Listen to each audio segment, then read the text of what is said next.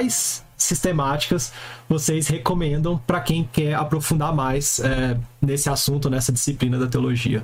Bom, o conselho que eu dou às ovelhas, aos jovens que, que fazem essa pergunta aqui no âmbito pastoral de igreja, eu sempre digo para eles o seguinte: a melhor fonte, a fonte que eu tenho segurança é a tradição reformada, primeiro critério, tradição reformada. Segundo critério, tente estudar teologia sistemática comparada. Em que sentido? Não apenas um autor, se possível, no mínimo dois. E, e qual o critério último, então, para a escolha dos dois? Um da, da tradição, um, um autor mais antigo, o Babic, por exemplo, seria uma boa referência, e um atual, para a gente também não ficar preso às questões teológicas de 200 anos, de 300 anos atrás. Então, há autores dessa tradição que estão produzindo teologia para o hoje. Então, é, talvez é, para citar nomes aqui, dois nomes interessantes, Bavinck e o Michael Horton, que é uma teologia nova, que está pensando as questões sistemáticas mais para o hoje, né? O Frame também é um exemplo, não sei se tem data, não, na verdade já está traduzida a teologia sistemática do Frame, que é um autor recente, não é?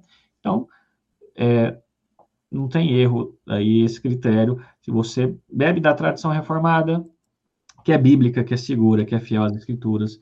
Pega um autor de peso, um autor da grande tradição, Calvino, Bavinck, depois, mas também um autor atual, um autor vivo, para nos ajudar a dialogar numa linguagem de hoje, nos problemas do nosso tempo, tá?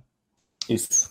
Eu, eu, eu ia fazer as mesmas recomendações do Pedro, Acho que se você também quiser fazer isso, pega pegando antigos, pegando novos, assim, pega o Calvino também, vocês já leram o Bavinck agora, né? Então, aí acho que agora é interessante fazer isso que o Pedro falou, pega um contemporâneo, então pega o Michael Horton, é, que é uma das mais atuais que a gente tem, que segue essa mesma lógica de fluxo, né?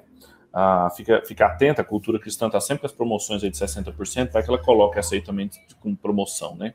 é, é uma das mais contemporâneas, assim, impressionante, impressionante como é boa aquela teologia.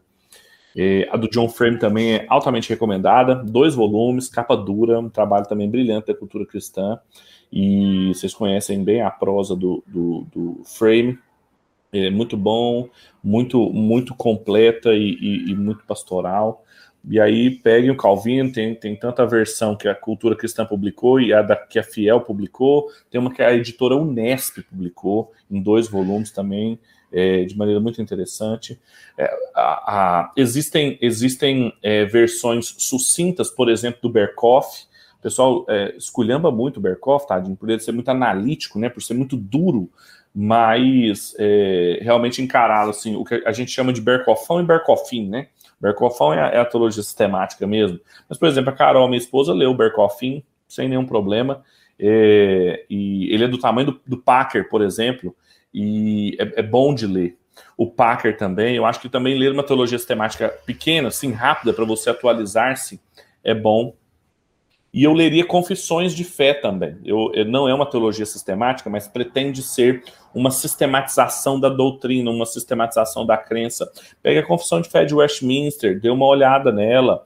Pega Confissões de Fé mais contemporâneas, assim, e dê uma, dê uma olhada em como que eles organizaram aquilo lá, principalmente vocês estão com pactualismo assim na cabeça de vocês. Vocês pegaram a Confissão de Fé, assim, que é um documento pequeno, vocês leem assim rapidinho, vocês vão vendo assim como que eles vão. Aí é definição em cima de definição, mas vocês vão ver como tem pressuposto uma teologia bíblica por trás.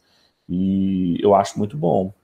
Façam sempre isso. E há uma promessa de que vai sair uma teologia bíblica do Kevin Van Hooser. É o grande projeto de uma teologia bíblica, de uma teologia é, sistemática contemporânea, né? Ele está se dedicando a isso, escrevendo isso agora. Ainda vai sair em inglês, e provavelmente é publicado em seguida aqui no Brasil, mas aí a gente vai ter um trabalho primoroso.